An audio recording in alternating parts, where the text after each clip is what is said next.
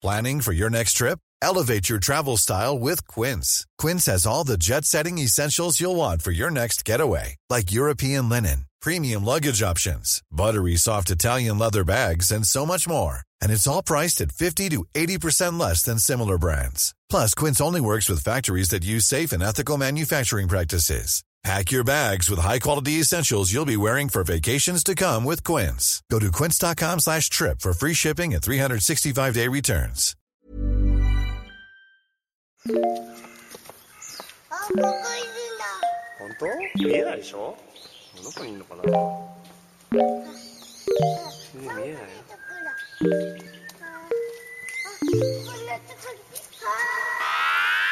I miss you.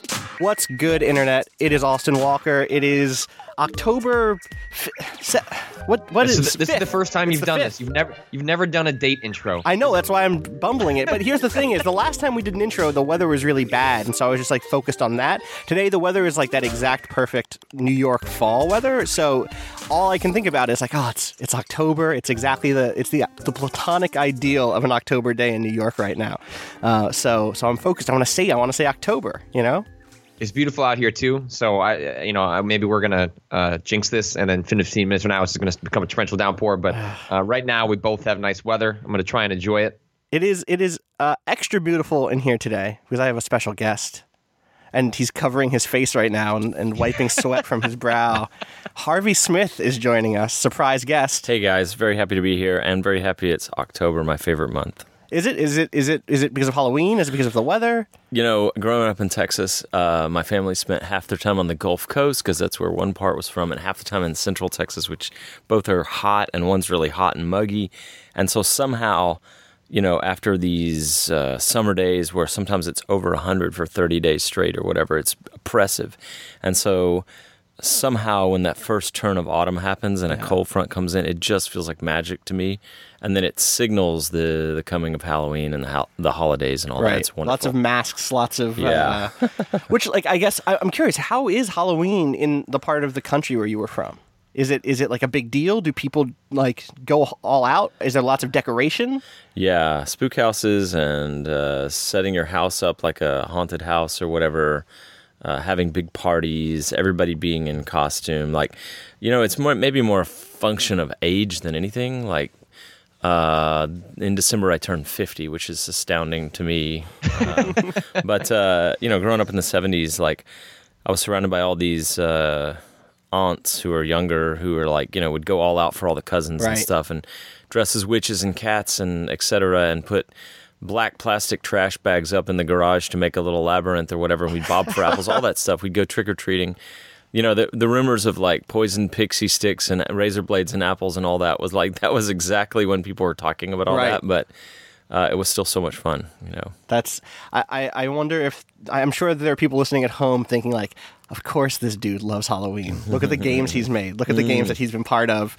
Like these are these are spooky things sometimes. These are lots of masks, very Yeah. intricate masks sometimes, and and uh, lots of spook houses in the sense that like let me build something that that has a specific effect in mind. That I thought we were just shooting the breeze, but you're going Boom. deep. Uh, what's good. yeah, Welcome. So, Austin uh, Walker's equivalent of shooting the breeze. It is. It is. 'cause, No, like, I love it. Who else am I going to ask that question to? I have spent a lot of time thinking about horror and coping with things and mastery of scary feelings that you have when you're a child and how we we make it into something that we can like get our heads around by by making it a creature from the black lagoon or a werewolf or whatever instead of yeah, something else, right? Like that's the that's the uncanny terror. some of my favorite type of horror is more like that. Uh, like one of my favorite horror movies is Ginger Snaps, the film about um, uh, teenage girls that become werewolves, you know, and what they're all the stuff in their world they're coping with, you know, and so horror as an allegory for that sort of thing, instead of like fetishistic horror that's just made to creep you out or mm-hmm. disturb you or whatever. I'm much more like the former than the latter. Do you think that even and maybe Patrick knows this just as well as you, as Patrick is the biggest horror buff I know. Do you think even the stuff that doesn't necessarily frame itself as being about something actually reflects some other anxiety. Like I, obviously something like Babadook or It Follows, it's very easy to be like, oh yeah, okay, here's the thing. But even the B movie, even the slasher flicks, even the the sort of like schlocky horror that is just trying to make you have a jump scare. Is there something lingering there too, just harder to dig out, or maybe even something that the, that the creators weren't aware of in some cases? Well, yeah, I, I, mean, that's one of my favorite forms of criticism is the sort of after the fact analysis of what was really going on there, whether the creator was conscious of it or not.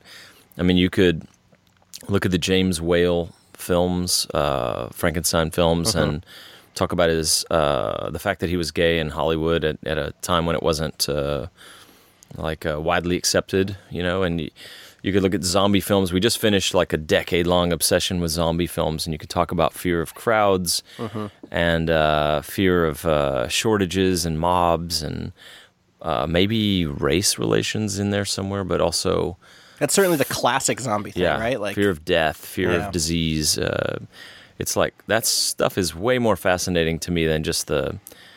Uh, well, I guess all of it. You're you're right. It's it's it, there's probably it's fascinating for somebody. Each one is probably Right. interesting to somebody, but wait to see if Patrick, who is our horror expert, had a, had a weigh in here. Because I know Patrick, Yeah. one of the things with you is like you do just say, no, like I love being scared. I love goofy horror movies.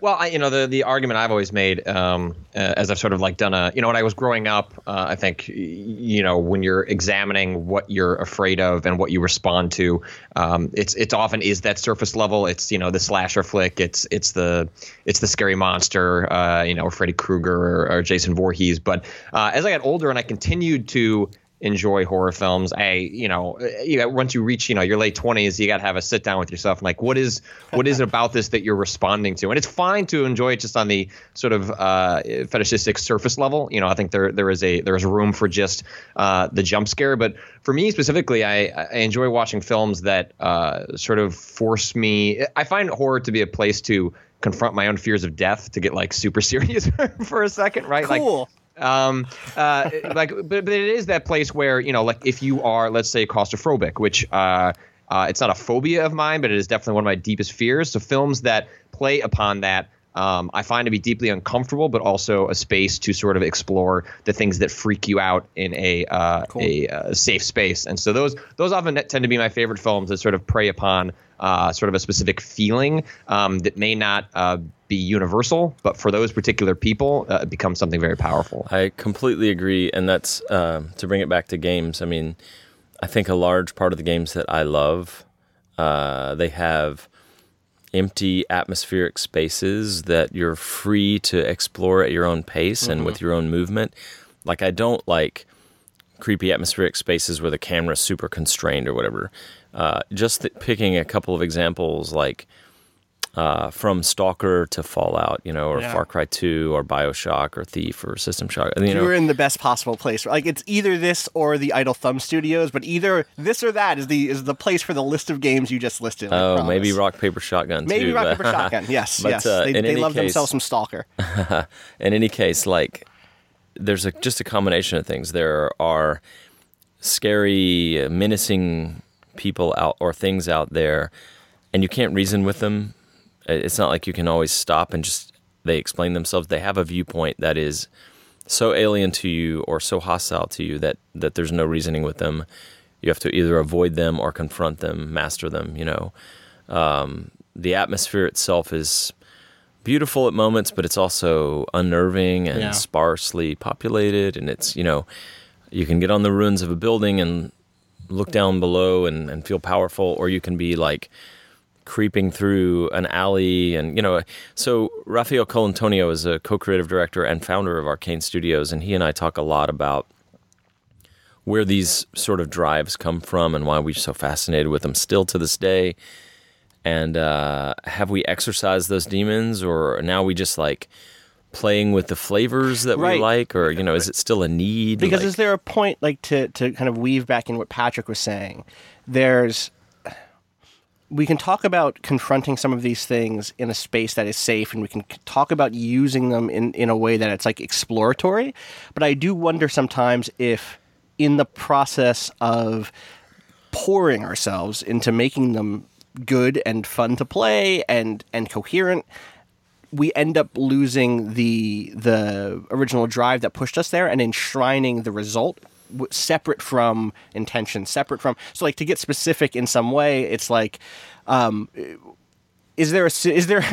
Let's like do the biggest worst example, which is like the blood scrawled on the wall that says something. Like I promise, the first person who did that had a lot of thought behind why they were doing it. But at this point, anytime I see blood graffiti, or anytime that I I hear a uh, an audio log that's like trying to do exposition, but not necessarily in a way that that um, helps present the the world, the fiction of the world, or even something like the jump scare, which like originally comes from a deep understanding of audiences and the, the position of an audience member watching a film and feeling safe and not feeling embodied, like feeling separate from their body, and like, the jump scare brings you right back down into the body. Like that stuff starts at a place that's really informed and really specific and particular.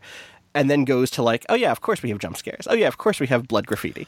yeah, those things become tropes, or they just become the tool set, you know, in a in a game creation.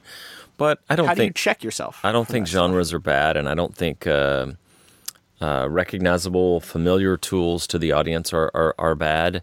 Uh, as long as some other part of the work is Mm. elevated or you, you reach people, you know.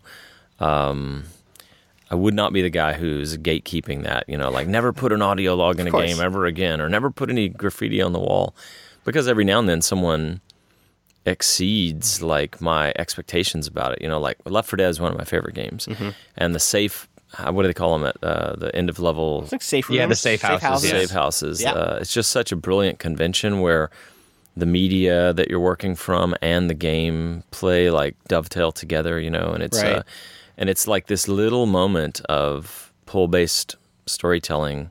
Uh, and it, it was so heartfelt the first time I you know went into a safe room and I started reading the messages from from different people. But Yeah, so, for you know, people who, who haven't played that game in a while who maybe missed it, at the end of each level, you know, you kind of battle your way through a cityscape or a rural landscape and, and wind up in a safe house, and then there are just messages scrawled on the walls. And often it can be there can be little B plots that are working their way through those messages from safe house to safe house, even from level to level, even through the the style of writing, you start recognizing that these are characters, and yeah, that's Austin, really great. are you saying that you might have listeners who have never played Left 4 Dead? Oh, sure. Like, oh my Listen, I- god! I, I Get hope out and play Left 4 Dead. It's so brilliant. Listen, I, I hope we have listeners who've never played. I hope we have listeners who haven't played a game in a decade, right? Mm, But are interested in. There's a writer here, Larry Fitzmaurice, who is not at, at Vice Gaming, but is at Vice.com. He's a culture writer, and I like sending him th- sending things for him to edit because he used to play games like all of the time hasn't in about a decade but still reads blogs still reads critics still has his head in the world of, of games because he thinks they're a fantastic and interesting way to tell stories and, and offer exploration. So I, I hope we have people who are like oh is left 4 dead that game where you shoot a bunch of zombies and then we get to tell them like actually Yeah. the use of, of text messages on the walls, the use of um, kind of the barks, the character barks back and forth that are like automatic when you start walking through a place. What the the dude who's like a biker who just hates everything is like, I hate trains is the best, and like that stuff is a big part of I think why that game was successful. If it was just the zombie shooting sim, it wouldn't be as as strong. Yeah, it's it's the when it works, you know, it's like narrative and game mechanics working together. Because I think if it was just the narrative, it would probably also fail. But uh, because uh, you know, it, it frustrates me a little bit when people start talking about games and what they're capable and what they're possible, you know, what's possible for them to do, and they end up just talking about the visuals and the narrative. Um, Sure. you know, sometimes. And Left 4 Dead is this beautiful symphony of things, you know, like uh, there are mechanics in it that I don't think get enough attention. Like if you're running from zombies and one of them hits you, it slows you a tiny bit. And so the more zombies that are hitting you, the more it slows you. And it simulates that being dragged down by the mob, uh, which is classic. And, and how do you do that in first person? They figured it out. And and then they added the controller mechanic where you like automatically do a 180 to face back the way you were coming, which gets around the mouse look problem, and also like suddenly you're face the face to face with the group that's uh, pulling you down. Uh, and then they of course did all the co-op mechanics that were like just so overt, but once you get used to them as sort of the the codes or the way you interact with this game is is you know like you're uh, you know the first time I was stuck at a ledge, like I got too close to a ledge and I fell. And you know what it looks like from your perspective. The person is outlined, they're crying out automatically. The character is like, hey, somebody give me a hand, help. Um, you know, the first time it happens to you and you just feel helpless, like, come on, dude, I can mantle up or I can pull myself up on a ledge in any other game. Why am I trapped here? But it's like, I guess the team realized, like, if we're going to make a co op game, we have to force some co op, you know, and it's, Yeah. uh, it gives you all these dynamic drama moments where you're like, I could fight the zombies on the roof here, or I could run back over and pull this guy up off the ledge. I need to do that, or else the team's screwed. And once one person goes down, it's a positive feedback loop. It gets worse and worse for us. So I'm going to go rescue this guy. Um, just a brilliant. Mm-hmm. that's really great. I, you know, that reminds me actually, and the way you speak about mechanics in general. One of the things that struck me this year at E3 was, first of all, E3 this year like pretty much broke down the the the on the on-stage presentations anyway into kind of three categories. I think, which was the kind of Sony style, which was like orchestral swells, no one on stage. Here's the gameplay; it speaks for itself. Here's a trailer this is all we're going to say about it the end or catch us after for an interview.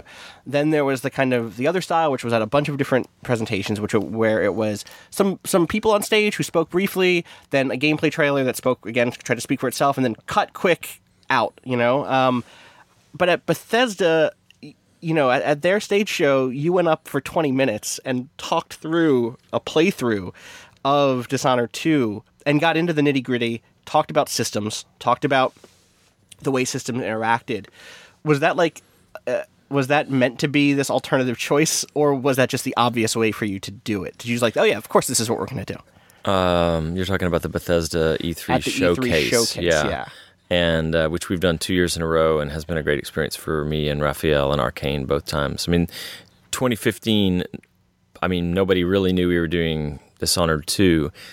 And so, unannounced, Raph and I came out, and uh, I guess people figured it out when they, you know, saw that the two of us were together. But we were able to say we're doing Dishonored 2, and Emily Kaldwin is our lead protagonist, and that was a great moment. And then last year, of course, we anchored the show, showing the gameplay for the first time. That was also great. But you know, the fact is, I think we're just nerds. We're way, we're like those you know, you know the two uh, two or three people that start a craft beer place on the edge of town or whatever. They're total hipsters and they're into what they're doing and they they make all these different brews and they can explain to you the chemistry behind it and all that. Like we love games, like a lot of people do. We love games like that, you know, and so it's very hard for us to talk about that stuff without just nerding out. Now that said, that went on for a while, and I needed water halfway through it. My voice was breaking, um, and somebody ran up and gave me a bottle of water, which was great. But I got feedback later. I mean, surprisingly little feedback, by the way. So I still have no idea how people perceive that. So it's interesting to hear you talk about Yeah. it. But I heard from some people who were like, you know, it was too wordy, too nerdy. I heard other people were like, oh God, I could listen to that all day. You know, so it's like the internet. Yeah, yeah, totally. I, I'm definitely in the latter camp, uh, but especially because that was a show that didn't give designers and developers that much time to talk about their stuff. But like, it's a it's a press show. It's it's a show for it's a consumer facing show. So maybe I shouldn't be too surprised by that. Yeah, that's always a trade off, isn't it? Like, how polished and slick are these things versus how much do they get back to the heart of what really is about games, which is the people who play games have, by definition, some sort of esoteric knowledge that's pretty deep about the experiences they have. Uh, so, is it is it the equivalent of like filmmakers talking to film aficionados, or is it all marketing and, and press and all? And it's you know games are struggling back and forth with that, of course, and there's a need for both. And but yeah, I th- I, that's what I like about the showcase is that it's a bit of both. Uh, Harvey, I'm curious. You know, you've had the. I guess is this the first sequel that you've worked on since Invisible War? Probably. Yeah, for me, this is an interesting moment in my 23 years in games. That's a good point.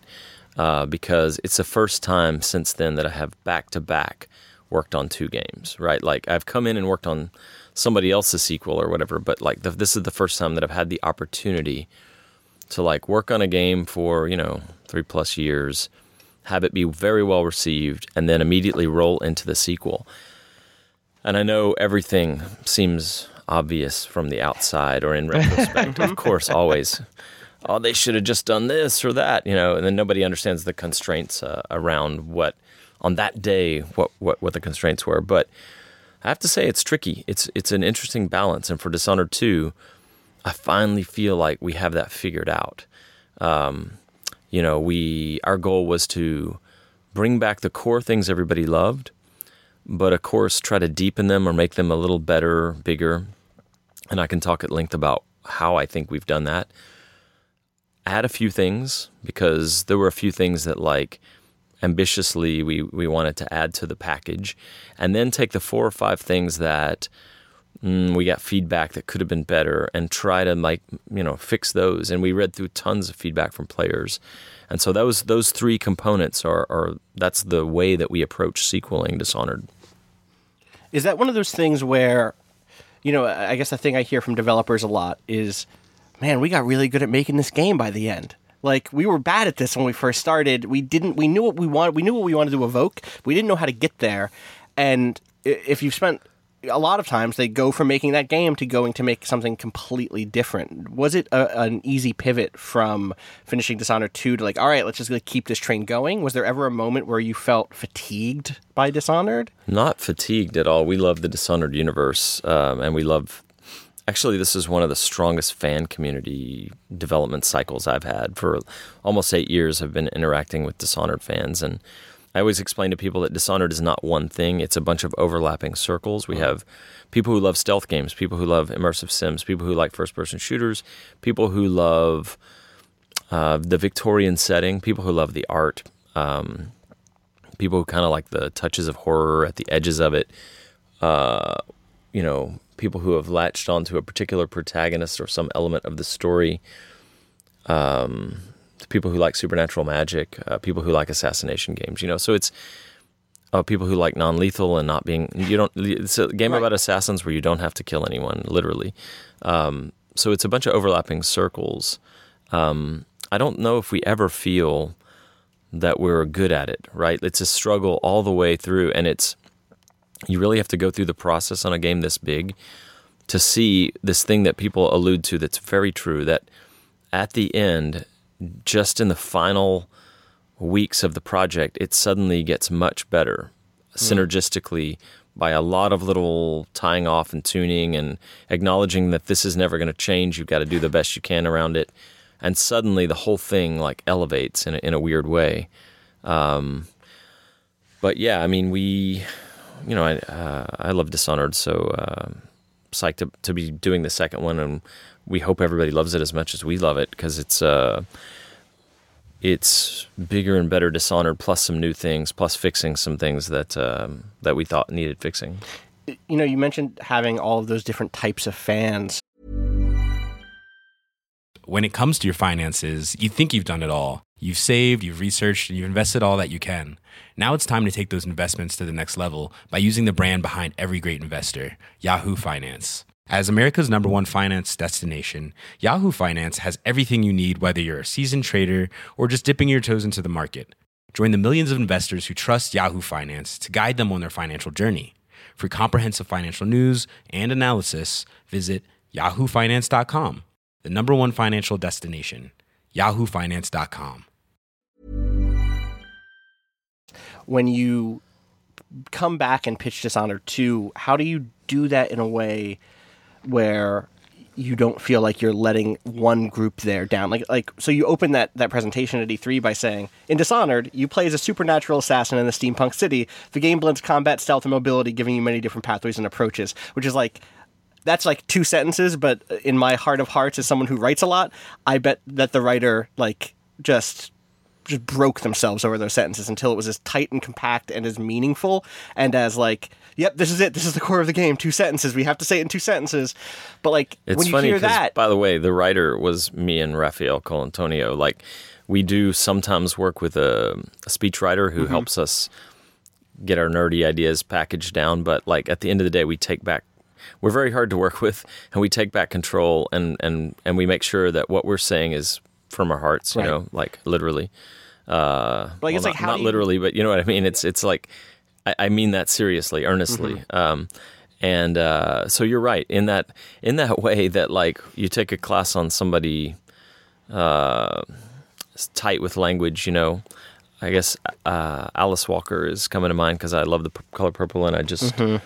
I got halfway through Beloved a couple of times, and I'm, I'm that's the thing I'm trying to read now. And but it's true of Shakespeare too, true of Nabokov, where like you read a sentence on surface and you kind of follow it, but then you go back and unpack it, and it means so many layers of things. And uh, yes, that those those open that opening was deliberate because it was like, look, this is not just some marketing presentation. This is like we need to communicate to the people that are really listening for this. This kind of dog whistle, I guess, is the Yeah. is the right term, right? Because uh, we want to signal to people that like this is what you've been waiting for. We're not leaving the combat behind. We're not leaving Yeah. the stealth behind. We're not going. Is that a tough thing to do on the design side too, or is that like I know when I do anything, I find myself with favorites with with babies, right? Like, ah, this paragraph is the best, or this this part of we're launching a site here, right? And I can find myself on some days getting deeper into the nitty gritty on say short form video production than I can long form video production. And it's in in on paper like I need to be treating those with equal care because both are very important parts of the strategy of launching the new site but like I like being in front of a of a monitor with a with a video editor, and I like digging into that stuff. And if I don't check myself, that's a, a real risk. Is there something in Dishonored that is your like your draw? Like it's it's the relic calling to you? Yeah, it's funny that you say that. Um, we have a, uh, how do you put it, an organic strategy for that. Uh, it's it's too touchy feely to call like a a set of principles or whatever, but it's like what we try to do is have a fairly flat organization for most of the project, but with somebody like a creative director who can like step in and uh, make decisions, and so nobody's stalemated. But our strategy there is to have people empowered in roles where they're doing their own thing, something they really love that they've gravitated to, where they become the champion for that thing. Whether it's audio design, or whether it's uh, the PS4 as a platform, or whether it's the stealth, or the the melee sword combat, or the bone charm crafting, or whatever. There's an advocate, I guarantee you, or two on every one of those teams, and that's my way of saying what you hear a lot, but it's really true, which is this is not one guy who starts out with a perfect vision and a bunch of drones execute that vision. It's on both levels that's not true, right? On first of all, the vision changes constantly. It's a process. Vision is a process where you know, you say some stuff and somebody challenges it, so you shift a little, you have to pivot a little. Well, okay, that's a little weaker, but he really responded to that part. And then you say it again, and she's like, oh, wow, she lit up when I talked about this part, so I'm going to, you know, and you just keep doing that for three years. And by the end, you look brilliant because you have this vision, right? Um, and The vision is collaborative from the jump. from the jump and uh, if you're open and then the other thing is the team members contribute so much. I've talked at length about like Dinga Bakaba is our lead designer. And uh, i started thinking about this project on my own because the team was working on the dlc for dishonored 1 and i kind of had one eye on that. Uh, Raf started thinking about the, the new game that he wanted to work on uh, but had one eye on the dlc as well and so for a while, Dishonored 2 was just me thinking about it. And I had this leap about using Emily. Like, it wasn't an obvious thing, but we had to, I was like, oh, we had to move, we'd have to move forward in our timeline 15 years and then it would work. Uh, and then I started pitching ideas. And, but the first person who really came in with me on Dishonored 2 and worked closely was Dinga Bakaba. And he contributed so much and he's very much on top of the game design team. Uh, and we talk a lot about the powers and the mechanics behind them and the combat and the stealth, uh, the bone charm crafting, uh, the difference between Emily and Corvo, the way they feel. Uh, and then, of course, we have Christophe Carrier, who's our level design director, one of the founders of Arcane, the best level designer I've ever known, uh, just full of principles and stuff that have been true in games like Thief or System Shock or Deus Ex, Bioshock, uh, but also the games he's worked on Arx Fatalis, Dark Messiah, Dishonored 1, um, Dishonored 2. And then we have Sebastian Mitton, our art director. We just have all these super strong guys, and they bring stuff. Um, and on this project, we have Sachka Duval, who's my narrative designer, and she's been a total pleasure to work with. And she's brought a lot. Um, she came in from the outside as a as a big fan of Dishonored One, but with her ideas about how narrative could be changed in Dishonored Two. So basically, long-winded way of saying. Um, you know, I work with all of these strong people who advocate, they champion their own little area, and that uh, that's part of the secret, I think. Harvey, you mentioned that one of the things, uh, you know, when you're kind of paying attention to uh, what people are saying, you know, whether it's the critics or, or fans, in, in terms of building uh, a sequel, is that uh, folks have a tendency to say, "Oh, you know, it's um, this is the very obvious thing they should have done." You know, they're of course they're going to do this. Why didn't they do this? Is there something specifically? Because um, you mentioned that often people don't understand the constraints of production and the constraints of development and budget and things like that that probably go into what allow those decisions to be made, whether they're compromised uh, or not. Like, is there something in particular that stood out um, that people were pointing to that you either addressed in the sequel or that's just kind of the way it was for for a specific reason? Yeah, I mean, I guess I could I could name a bunch of examples like on you know production, uh, budget, time, technology, um, uh, but you know just to to pick one. Uh, once in a while, I hear from people like, "Oh, I'd I love Dishonored." Even I hear, you know, from the people that really like it, but I really would like to be able to carry whatever I want in either hand and switch them out and do this in the left hand or that in the right hand and have two pistols, one in each hand, or two spells, one in each hand, or whatever. And that's a that's a game design. You could make that game. That'd be cool. Uh, we opted not to do that for a very specific reason, and we early on we did actually test other models. Uh, Raphael and I, with our team in, in Austin, we did very early prototypes. Um, on like not having the sword in the right hand, for instance. And what we found was the way we wanted to tune the game otherwise, in terms of how fast the guards react, the fact that some guy might leap across the room and swing at you, the tension we wanted to create through those mechanics, um, putting you exactly in the right moment. You happen to be balancing on a railing above some guy, and you have a split second to assassinate him and drag his body up onto the roof. No matter what else, it really helps to have a very quick, like 50 millisecond button that you can hit that blocks or assassinates. And so we put the sword in the right hand, and that's what goes in the right hand, and that's why. And it's cool to be able to put whatever you want in the left hand, like your crossbow or your pistol or the blink spell or devouring swarm or domino now or whatever.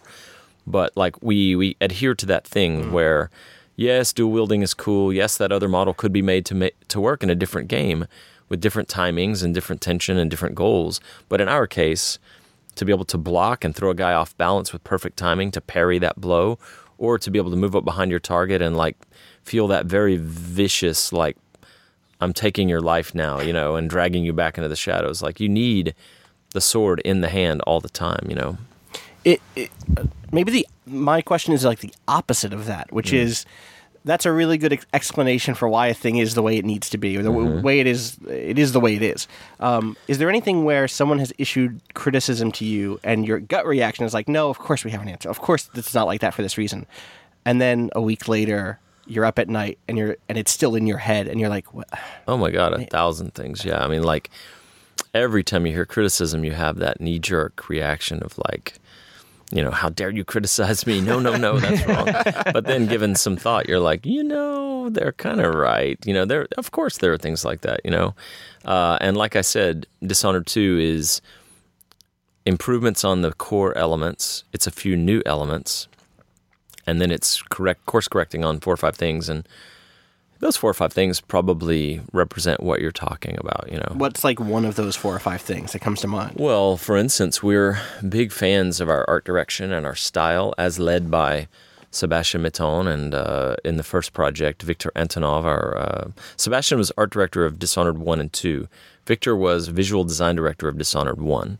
And uh, they, they work very closely together on the first game, and now it's it's been Sebastian solo in the second game well, I mean, with his giant, cool, talented art team, not one guy, but um, they uh, and on both projects we have an assistant art director named Jean Luc Monnet. Um, so we have some incredible art talent and in Lyon, but uh, we're fond of our art direction and our style. It's a non-photorealistic. It you know it sometimes resembles a painting uh, with like but oddly realistic lighting at times, you know. So it's it's a combination of those things. And we heard on the first project some graphical complaints, and I immediately was just like, "What are you talking about? I love this. I don't want to. I don't want our game to look like a, a photorealistic game. This is what we wanted to do."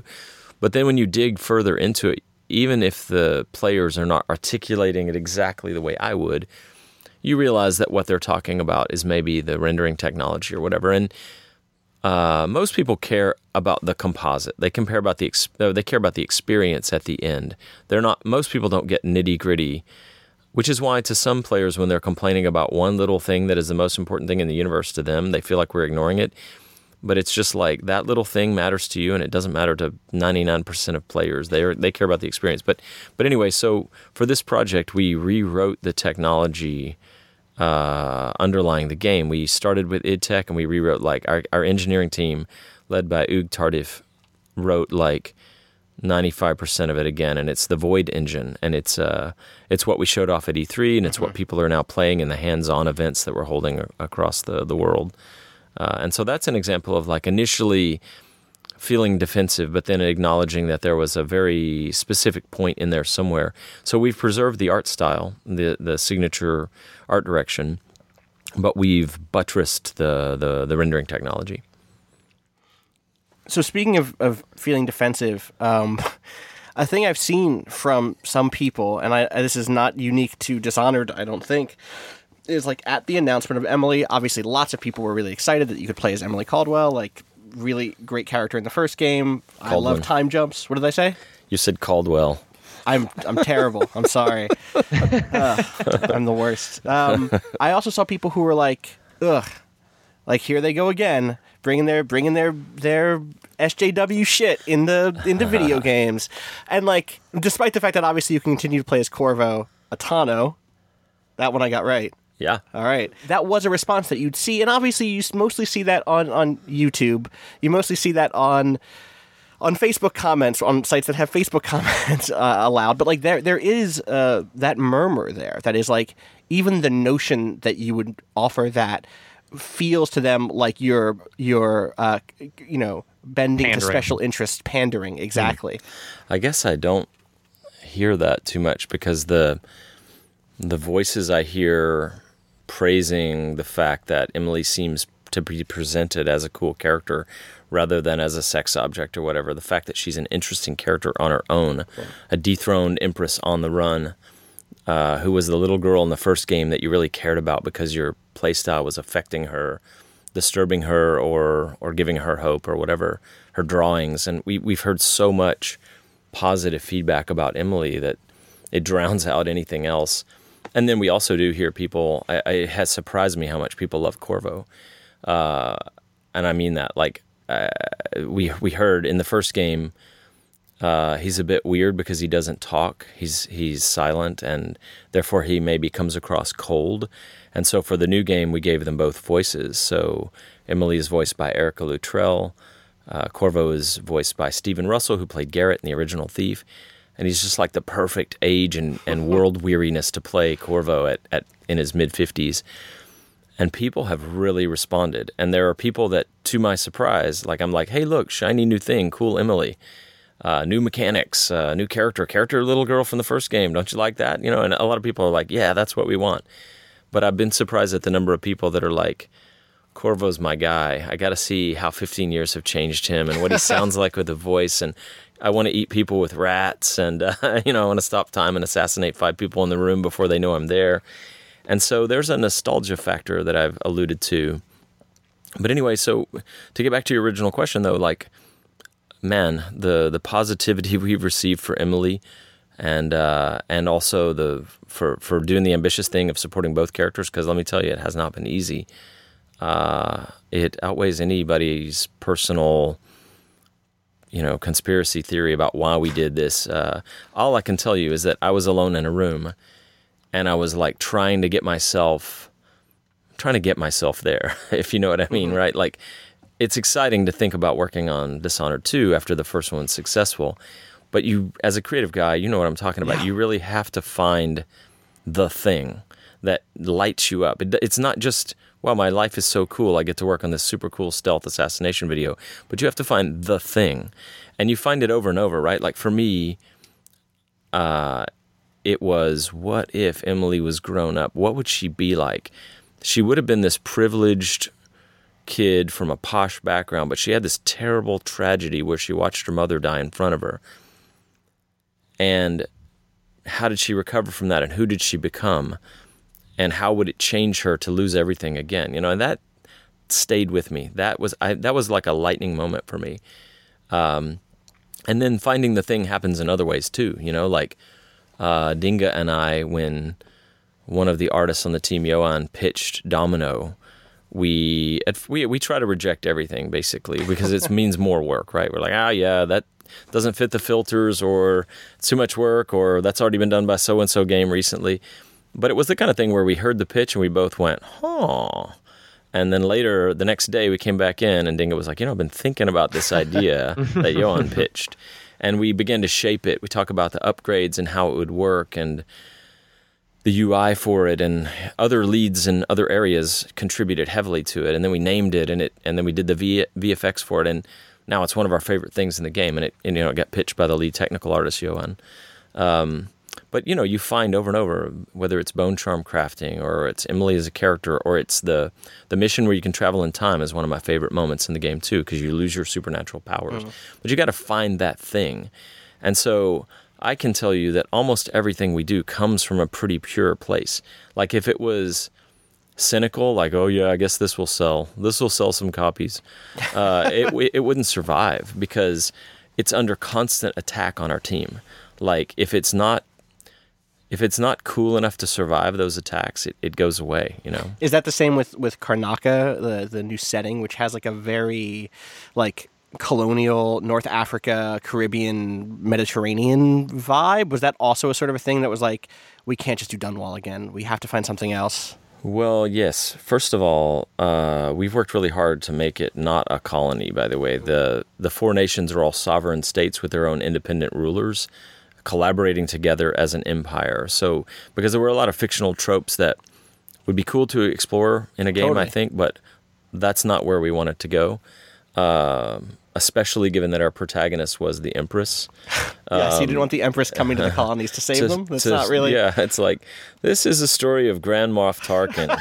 you know, like you know, it, uh, obviously there's some problems there, and it. Um, uh, we wanted to handle things differently, and uh, so you know, each nation state its its, own sovereign power.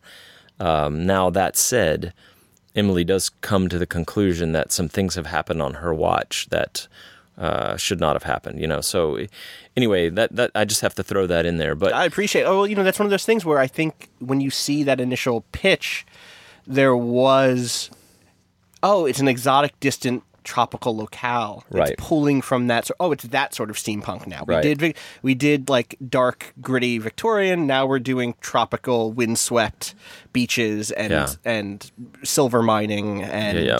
and spices and, Well- and erotic dances. We also try to avoid tropical. It's more Mediterranean. It's Greece and Spain and Mm. Italy. And where that came from was to answer your question directly, I definitely wanted to start in Dunwall and do some missions in Dunwall and then go to a different place. And from Emily's perspective, it is a new place, right? It's a it's a new part of the empire. It's the southern edge of the world. From Corvo's perspective, he's literally from there. He's always been an outsider or a foreigner in Dunwall, and he's going home after all these years. So I definitely wanted to do that. Um, and Sebastian Mitton led a lot of the moving it to Serkonos instead, because I was initially thinking of Morley. Uh, I find Morley interesting because there's you know, in Tyvia, there's a par- uh, there's a there's a council or a triumvirate. In Dunwall, there's a parliament. In uh, Serkonos, there's always a du- duke or duchess. But we always say that in Morley, there is always a king and a queen, and sometimes their agendas are at odds with each other. And so I find that politically really interesting if you had to do missions for one or both of them or Right. alternate. Dishonored three. You heard it here first. this is But Sebastian was really had a strong vision for this place at the southern edge of the world um, that uh, resembled uh, uh, parts of Italy, parts of Greece. Uh, he had ideas about the waves of settlers that had come in from different parts of the, the world and the the wind uh, power because of the the peak being split. Uh, and so we just rolled with that. Again, we, we, we have very strong leads, and we everybody has their say, and, and when the the better idea wins out uh, generally. Well, I, I want to keep talking to you about good ideas. I want to keep talking to you about windswept vistas and about all the different isles of of the the game. Unfortunately, we are out of time in the bunker today. Uh, we have to we have to hand it off to someone else who is doing some VO work in here. We are still in the bunker for people who who have been following along. We just have much better mics today, which is great. So uh, thanks so much for coming on, Harvey. Uh, thanks to Mitch who is engineering this right now. Uh, thanks to Tim who is our, our new podcast producer. Thanks Patrick for calling in, and thanks to Bo En who uh, lets us use the wonderful track "Miss You" off of his EP. Pale Machine. I remember the name of the EP without having to look it up. That's good. Uh, catch us again on Monday. Harvey, thanks so much. Yeah, thank you guys. Dishonored 2 comes out uh, 11 11 16. We're super excited. We hope everybody loves it as much as we do. Great. All right, we'll see you on Monday. Peace.